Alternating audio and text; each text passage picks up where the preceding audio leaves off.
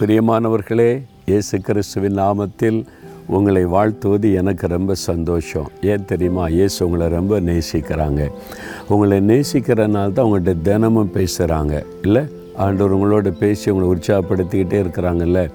ஒருவேளை இன்றைக்கி ஒரு மரண போராட்டம் மரண பயம் அந்த வழியாக கடந்து போகிறீங்களா ஆண்டவர் சொல்கிறார் இருபத்தி மூன்றாம் சங்கீதம் நாலாம் வசனத்தில் ஒரு பக்தன் என்ன சொல்கிறார் தெரியுமா? நான் மரண இருளின் பள்ளத்தாக்கில் நடந்தாலும் பொல்லாப்புக்கு பயப்படேன். தேவரீர் என்னோட கூட இருக்கிறீர்.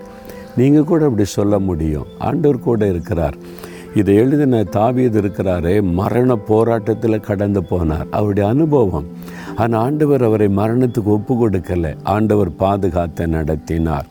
இந்த கோவிட் கொள்ளை நோய் இருக்குது பாருங்களேன். அதில் ஒருத்தர் வந்து அவ்வளோதான் ஃபைனல் ஸ்டேஜ் டாக்டர்ஸ் கைவிட்டுட்டாங்க. வெண்டிலேட்டரில் போட்டு காப்பாற்ற முடியாது.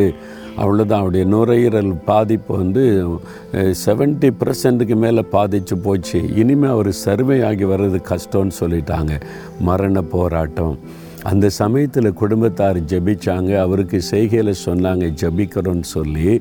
பாருங்களேன் ஆண்டவர் அதிலிருந்து வெளியே கொண்டு வந்துட்டார். எப்படி இருக்கும் பாருங்களேன் மரணத்தை நெருங்கி வெளியே வந்து சந்தோஷமாக சாட்சி சொன்னார். வந்து நான் இந்த மாதிரி மரணத்தை நெருங்கிட்டேன். இனி அவ்வளவுதான் டாக்டர் சொல்லிட்டாங்க.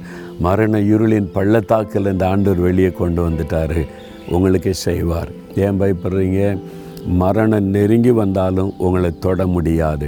மரண இருளின் பள்ளத்தாக்கில் நடந்தாலும் நான் பயப்பட மாட்டேன். ஏன்னா மரணத்தை ஜெயித்த இயேசு என் கூட இருக்கிறான்னு சந்தோஷமாக சொல்லுங்கள் இப்போ சொல்கிறீங்களா தாவீர் மாதிரி சொல்கிறீங்களா இருதயத்தில் கை வைத்து சொல்லுங்கள் ஆண்டவரே நான் மரண இருளின் பள்ளத்தாக்கில் நடந்தாலும் நான் பொல்லாப்புக்கு பயப்பட மாட்டேன். நீர் என்னோடே கூட இருக்கிறீர்.